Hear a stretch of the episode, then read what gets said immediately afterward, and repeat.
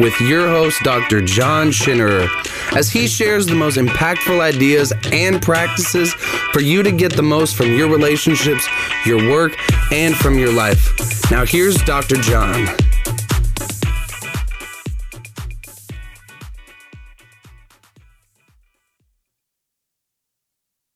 Hey, everybody, this is Dr. John, and I'm back with another episode of the Evolved Caveman podcast.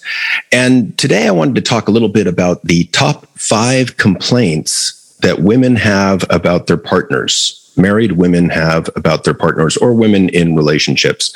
And I'm sort of assuming heterosexual relationships here, but there are some differences um, between hetero and homosexual relationships and the other type of sexual relationships pan, bi, abro, whatever you got. So, without further ado, here are the top five most common relationship issues and complaints that I've heard from married women in my 25 years of working in mental health with couples. And, you know, as a mental health worker behind closed doors, speaking with couples, sometimes in a last ditch effort to save a marriage, I have heard the real complaints from women. And so I thought it might be motivating for the men out there, men who want to have a happy and thriving relationship, or men who want to hold on to their marriage, to hear what the top complaints are that women have about men in relationship, because they're not what you might think. You see, psychologists hear the deeply honest and painful thoughts and feelings that people have when it comes to their romantic relationships. We don't get the usual polished turds of untruth that people often share with people at school drop off or around the water cooler at work or while having a beer with friends. Interestingly, I was looking up some stats before doing this, and a Pew Research poll done in October 2020 shows 53% of couples rate their relationship as going very well. They're quite satisfied. So that leaves about half where things are less so. And that matches the divorce rate too. It's about 50%. So in this episode of The Evolved Caveman, let's talk about those most common complaints women have and what you can do about it. So, in no particular order, here is complaint number one. My husband doesn't pull his weight as far as chores or helping out with the kids. Now, this is a long-standing complaint that is slowly getting better over time, but it's a complaint that men aren't doing enough when it comes to household chores or taking care of the kids, or even shouldering their load of the mental ticker tape of shit that needs to get done for the family. What do they call that on CNN? The the chyron, that little tape of headlines that runs across the bottom of the TV screen, and it just has headlines on it, right? Well, that's kind of what runs through the minds of most women this constant list of stuff that needs to be done, when it needs to be done, and how it's going to get done. So there's a few things to tease out here. First is the not doing enough complaint, which is absolutely true for the most part and for most couples. There's a lot of research that's been done here and has proven that women do the vast majority of household chores. This is known as invisible labor because it's tasks that need to get done that are unpaid and unseen and often unappreciated.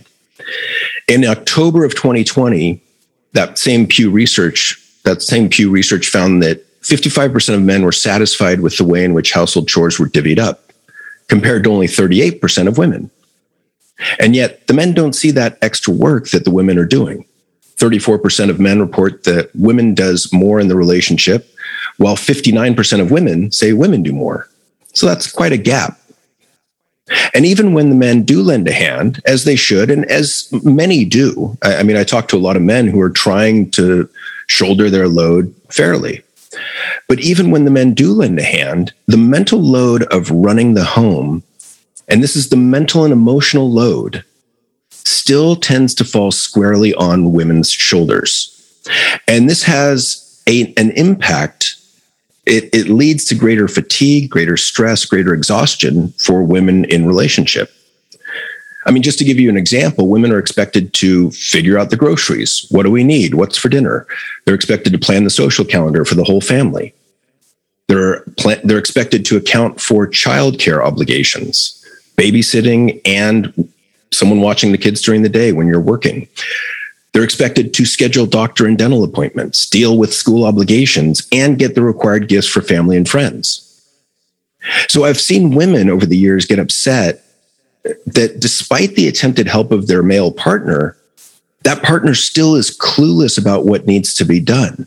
He needs to be told what needs to be done. And so women are getting upset over the fact that they've got this mental ticker tape in their head and they've got to track all this stuff. And we know that that leads to fatigue. So one of the solutions to this, couple of couple ideas. I think it's far better to have a calm conversation between the two of you. And, you know, if you're the woman, if you're the wife, share with your husband, hey, I'm feeling overwhelmed. And then go over who's doing what specific tasks and look at a fairer redistribution. pardon me, and look at a fairer redistribution of them. Often men are unaware of just how much their wives are taking on, or they're unsure how best to help, yet they're willing to help. So, men, ask your wife, what can you do to help? And then look at what lanes or big, broad subsections of chores can you take over to give your wife a break? Is it the finances? Is it childcare? Is it medical appointments? Is it uh, some couples have agreed that you take over the coaching and you take over getting them to sports and after school activities. And then you take on the ticker tape for that as well. So you don't come home and ask your wife, hey, when's soccer practice? Or, you know, when's the next dental cleaning? That that whole that whole lane is your responsibility. Okay, complaint number two this one seems obvious on the surface, but I can't tell you how much it happens. Women don't like to be told that they're, quote, crazy or, quote, irrational. They just don't like it. This is a fight waiting to happen. And, and realize that these are trigger words. And trigger words like crazy or irrational have a long and bitter history of use to dismiss or undermine women's feelings. I mean, if you're a man and you're listening to this, you've got feelings, right? How would it feel if whenever you brought up how you feel, your wife says, Oh my God, you're so crazy all the time. Or I can't listen to you because you're just so emotional. You're so irrational. And please understand that we all are human and we all have emotions. We all have feelings. And I know, I know you say, but John, I don't feel a damn thing. I'm a man. Well, Gomer, you got a lot to learn if you want a satisfying relationship. So, this tactic is known as emotion dismissing, and it shows that you are unable or unwilling to deal with your partner's more intense emotions. And the problem with this goes back to attention. And, you know, we're always making these bids for attention of our partner and everyone else in our life. And it can be things as simple as, you know, hey, can we talk? Or you know can i have a hug? Or come sit down on the couch next to me. And when you shut down bids for attention or you shut down your partner's attempt to share how they feel with you if you do that enough times and they get hurt deeply enough there's a chance that they go somewhere else to get their needs for attention met. And obviously that's a problem for the relationship. So what's the solution? All right well I, I think part of it's increased emotional awareness, increased emotional management skills, better communication. So you need to take a deep breath, remind yourself to stay calm when your partner's venting to you or at you about you. Listen to what they're saying. Listen to the emotions beneath the words and then validate them. Wow, honey, I had no idea that you were that upset about your boss. Or I can see that you're really angry right now. Or, gee, that's rough. I, I can see where you're upset about me forgetting to take out the garbage again. Many times, validation needs to come first so that the partner's emotions can calm down. So then you can have the rational conversation. One of the questions I tell my clients to ask is so let's say your partner's venting to you, pause and ask them, hey, honey, I'd really like to support you as best I can. How can I do that? Do you want me to just listen? Do you want a hug? Or do you want me to try and brainstorm some solutions with you? And then see what their response is. once you've got the answer to that question, you're pretty good. Although I have seen men, I, I mean, most times I think many women will say, I just need you to listen to me. And then we'll go, oh, oh okay, okay, I'll, I'll just listen. And then we start listening and we get more and more uncomfortable because due to our own empathy, we pick up their anger, their frustration, their stress, their sadness, and it makes us uncomfortable inside. And then we default back to fix it mode because we can't tolerate the internal discomfort. So, again, be aware if that's the dynamic that you get stuck in. Take a deep breath, remind yourself it's not my emotion, it's her emotion. Now, I'm assuming she's talking about something not the relationship, but, you know, boss or kids or something like that. Um, and remind yourself I'm just supposed to listen and validate and practice. All right, complaint number three. This is probably the biggest one that I've heard, the most frequent one. I can't connect with my partner. And there's a lot of nuances to this, but it all hinges on emotion. So if you want good sex, if you want deep connection, if you want to reclaim that spark you had at the beginning of your relationship, become more emotionally aware, become better at communication women need an emotional connection in order to relax and have amazing sex. I would say most women, let's say. Women feel more connected to their partners when they're able to talk openly about their feelings and know that their partner can do the same, know that they can reciprocate. When it's one sided, if there's only one partner, usually the woman, opening up and speaking about how they feel, and the other one isn't, it leads to a disconnect. It feels like your partner's withholding. It feels like they don't have access to their emotions it it's unsatisfying and you know this is not our fault as men. I, this goes back to the man box and how we're socialized. And we're not encouraged when we're younger to be emotionally aware to be communicative to step towards relationship. So again not our fault just our responsibility to evolve beyond it. And as i was saying speaking at an emotional level it fuels positive perceptions of yourself and your partner. It says to your partner, or the message it conveys is, You are important to me. I am there for you. I care about you. And the reverse also holds true. When women feel emotionally disconnected, they don't feel important, they don't feel loved, and they don't feel close. And I've got to say, this is the most frequent complaint I have heard from women who are contemplating divorce. And, you know, I think one or two of these, not a big deal. If, you know, you have a couple conversations with your wife and you're not emotionally available, you're not emotionally aware, eh, that's pretty normal. Maybe you're tired, maybe you're stressed, whatever. But if you think about this happening very frequently, and you think of these as additive over time and drops of negative emotion and disconnection into a bucket, drops that accumulate, you can see where this begins to shift the lens through which she sees her partner into a negative state. And so when you start out dating, you view your partner in completely optimistic, rose colored lens. Everything they do is perfect. They couldn't, you couldn't ask for more. They're wonderful. Every need is met. But as these negative emotions, and they're small, they, they can be quite small, but as they accumulate, that lens slowly begins to go from all positive to mostly or all negative. And it, it can get so extreme that I've seen one couple where the husband was trying to kind of improve the relationship and he brought home flowers for his wife. And his wife looks at him with disgust when he gets home and says, Why did you buy me flowers?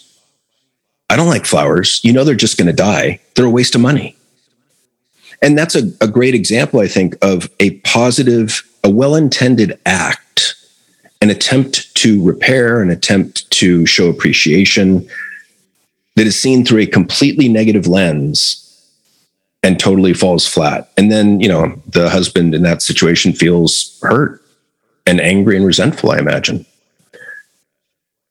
So again, a lot of this has to do with man box culture and how we're socialized and how we're socialized primarily not to feel. Be stoic. Don't show your feelings. Don't be a wimp. Don't be a girl. And they're all subtle messages that we get. And I don't think it takes that many of these messages to start stuffing and cutting ourselves off from big parts of our emotional life. So, men, it is not our fault. We didn't ask to be socialized this way. However, for better relationships, to be emotionally triggered less often, to be more empowered, and to be more comfortable in your own skin, we have to evolve beyond this man box. So the solution here is simply to become more curious about how you feel about everything, to understand that every decision, every action that you take is fueled by emotion, whether or not you realize it. As Antonio Damasio says, we are not thinking animals who feel, we are feeling animals who think. In other words, the emotions are primary and they impact everything. At its most basic level, emotions are approach or avoid. Should I approach this person? Should I approach this situation? Is it positive? Is it safe? Or should I avoid? Should I protect myself? Should I try and stay alive? One of the things you can do is check out the website atlasofemotions.org.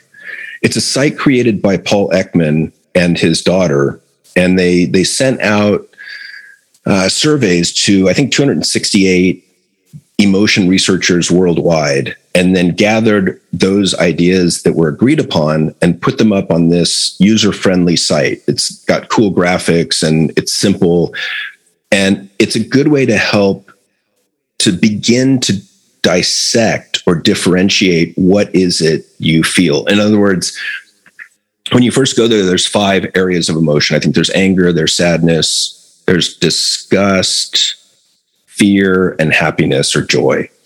So, you know, I think most of us feel we're doing pretty well if you think, you know, well, gee, how are you feeling? Oh, I'm angry. Okay, well, what kind of angry are you? Are you disappointed? Are you frustrated? Are you resentful? Are you enraged? Are you annoyed? Are you irritated? And, and so I think having those finer distinctions of emotion is a really good way to go when we're talking about relationships. Part of the reason is we know from studies at UCLA that just having the right emotion word to put on your feeling state reduces how intensely you're feeling it. So it turns the dial down. There's another research um, tool or idea, and it's it's simple. It's super simple, and I love this one because it's so simple. Here it is. Several times throughout the day, pause and ask yourself, "How am I feeling right now? How do I feel?"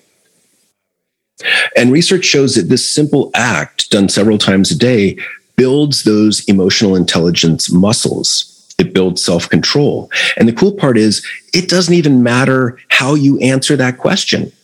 It doesn't even matter if you answer the question.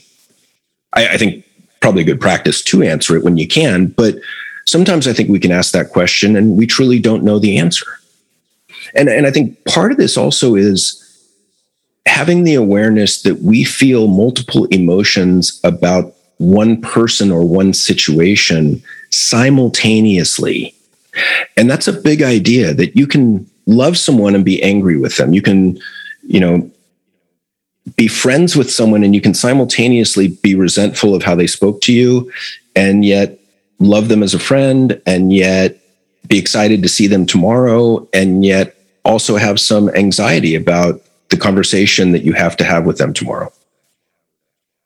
So I, I, think it's a really good practice to just build up better differentiation in the words for emotions that we have and building that EQ muscle so that we can have more deeper emotional connections or communications with our spouse. Um, one more idea on this front is it's a good idea to practice having regular meetings to connect and communicate with your partner.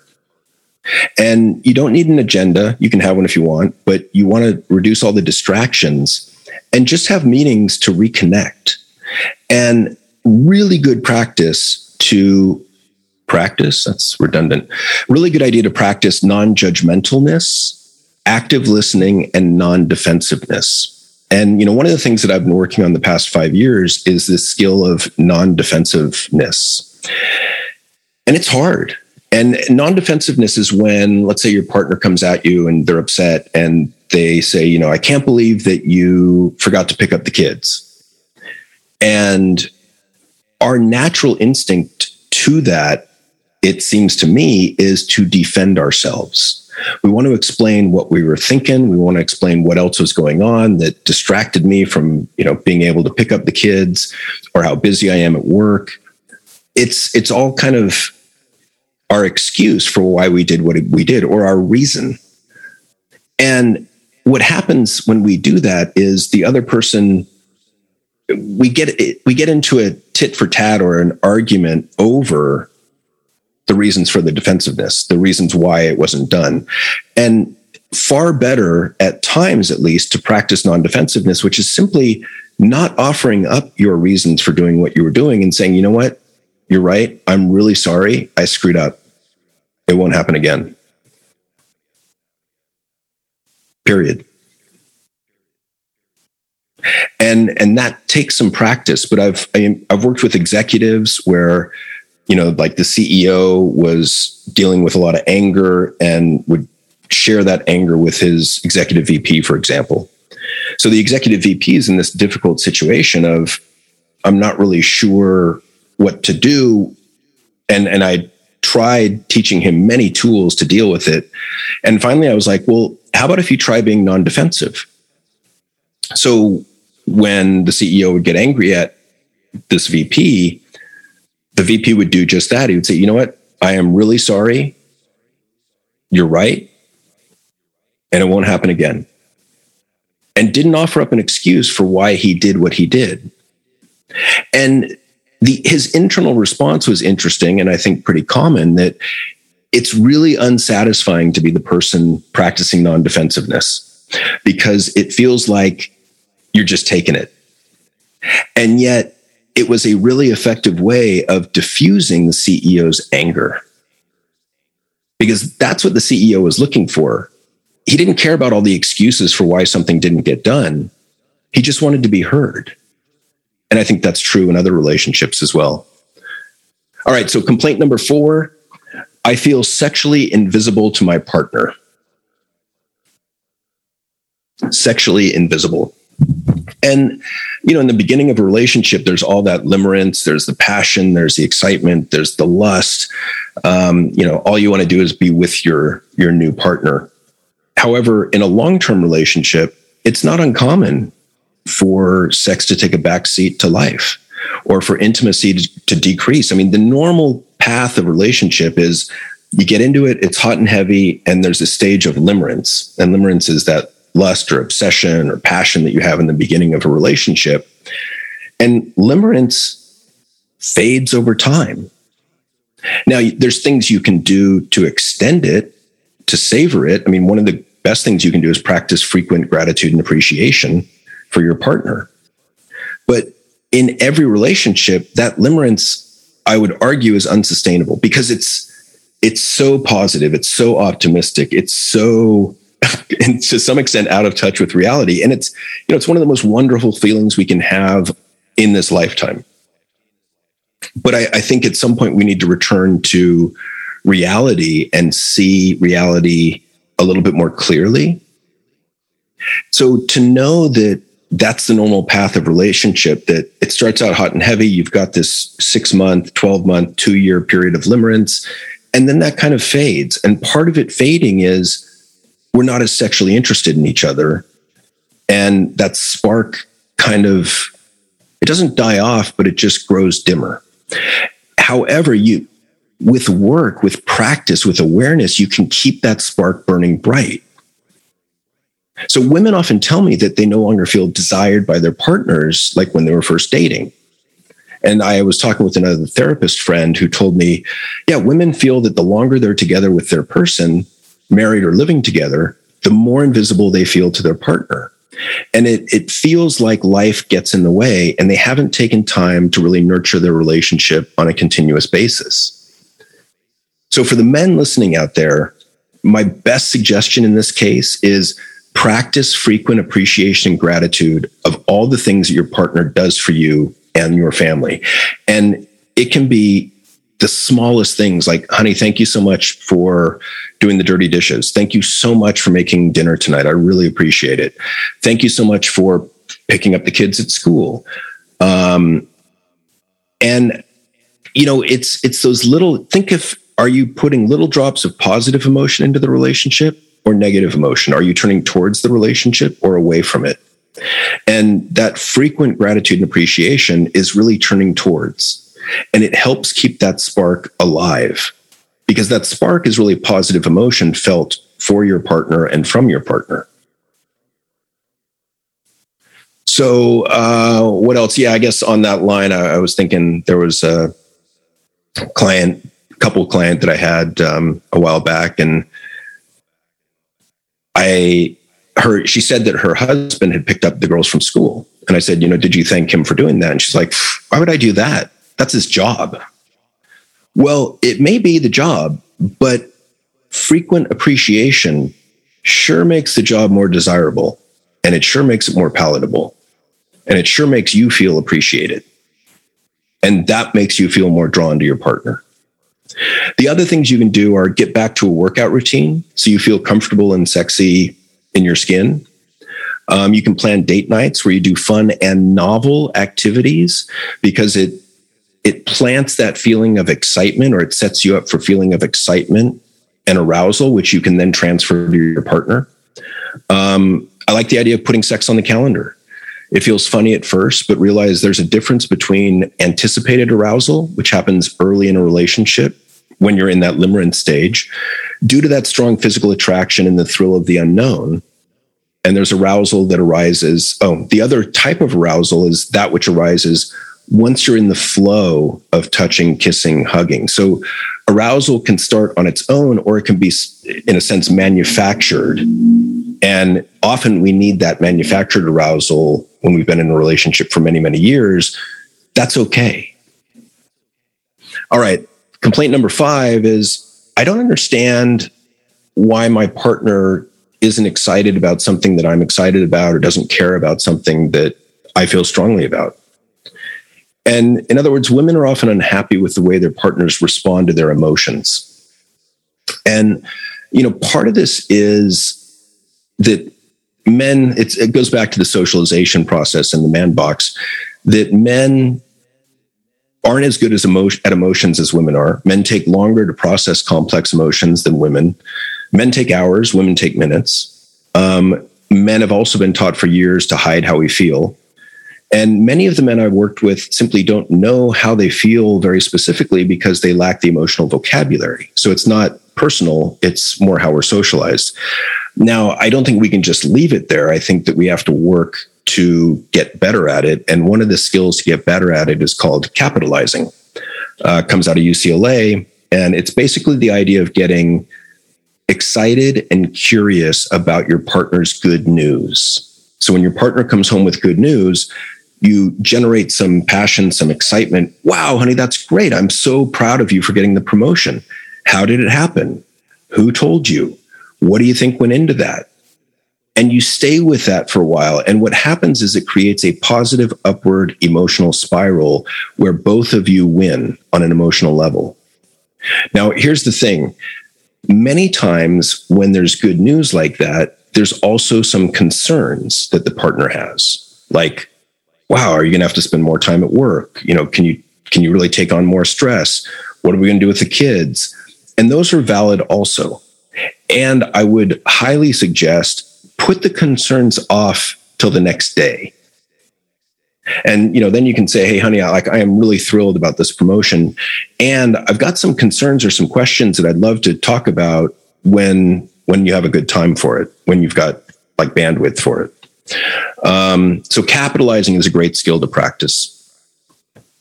Um, okay. And then there's a bonus complaint. I guess it's a bonus. Um, complaint number six my partner just isn't that affectionate with me.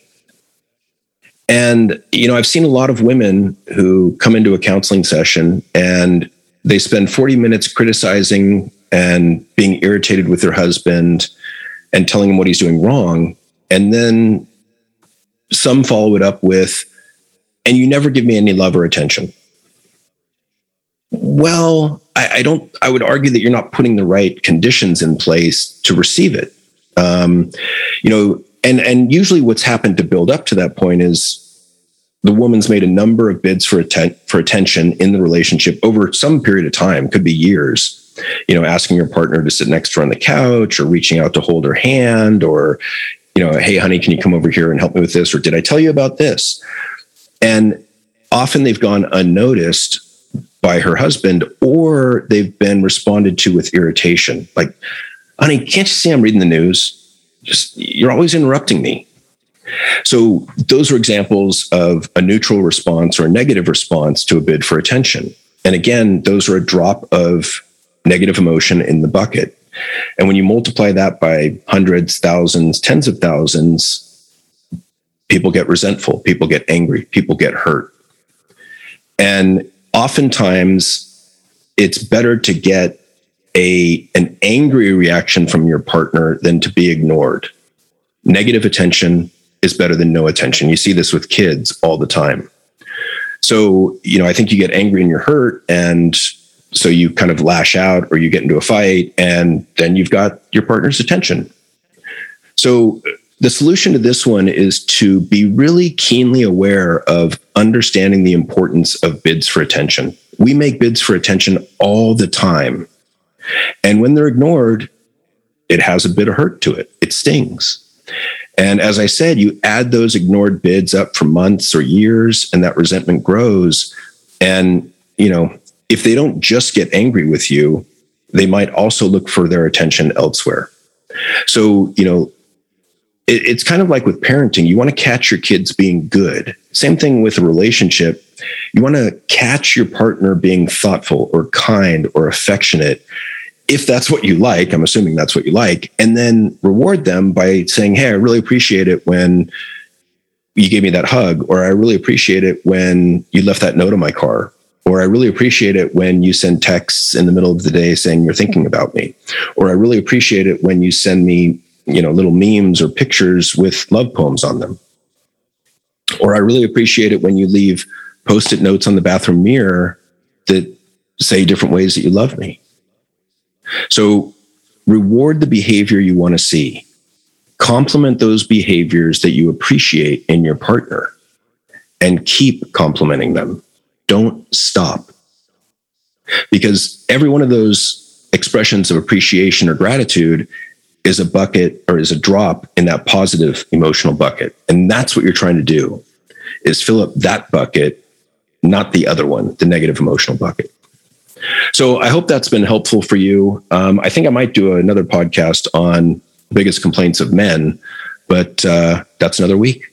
So if you've liked this, if you've enjoyed it, if you found it useful, please like, rate, and review. If you didn't like it, that's fine. You don't have to do anything. Thanks so much. This is Dr. John with the Evolved Caveman Podcast. Bye bye. Thank you for listening to the Evolved Caveman podcast. If you like what you've heard, support us by subscribing, leaving reviews, and sharing the podcast with friends and colleagues. For the latest, most powerful tools to connect with like minded men, join the Facebook group at The Evolved Caveman. Follow Dr. John on Instagram at The Evolved Caveman, all one word, or join the email list by visiting guidetoself.com.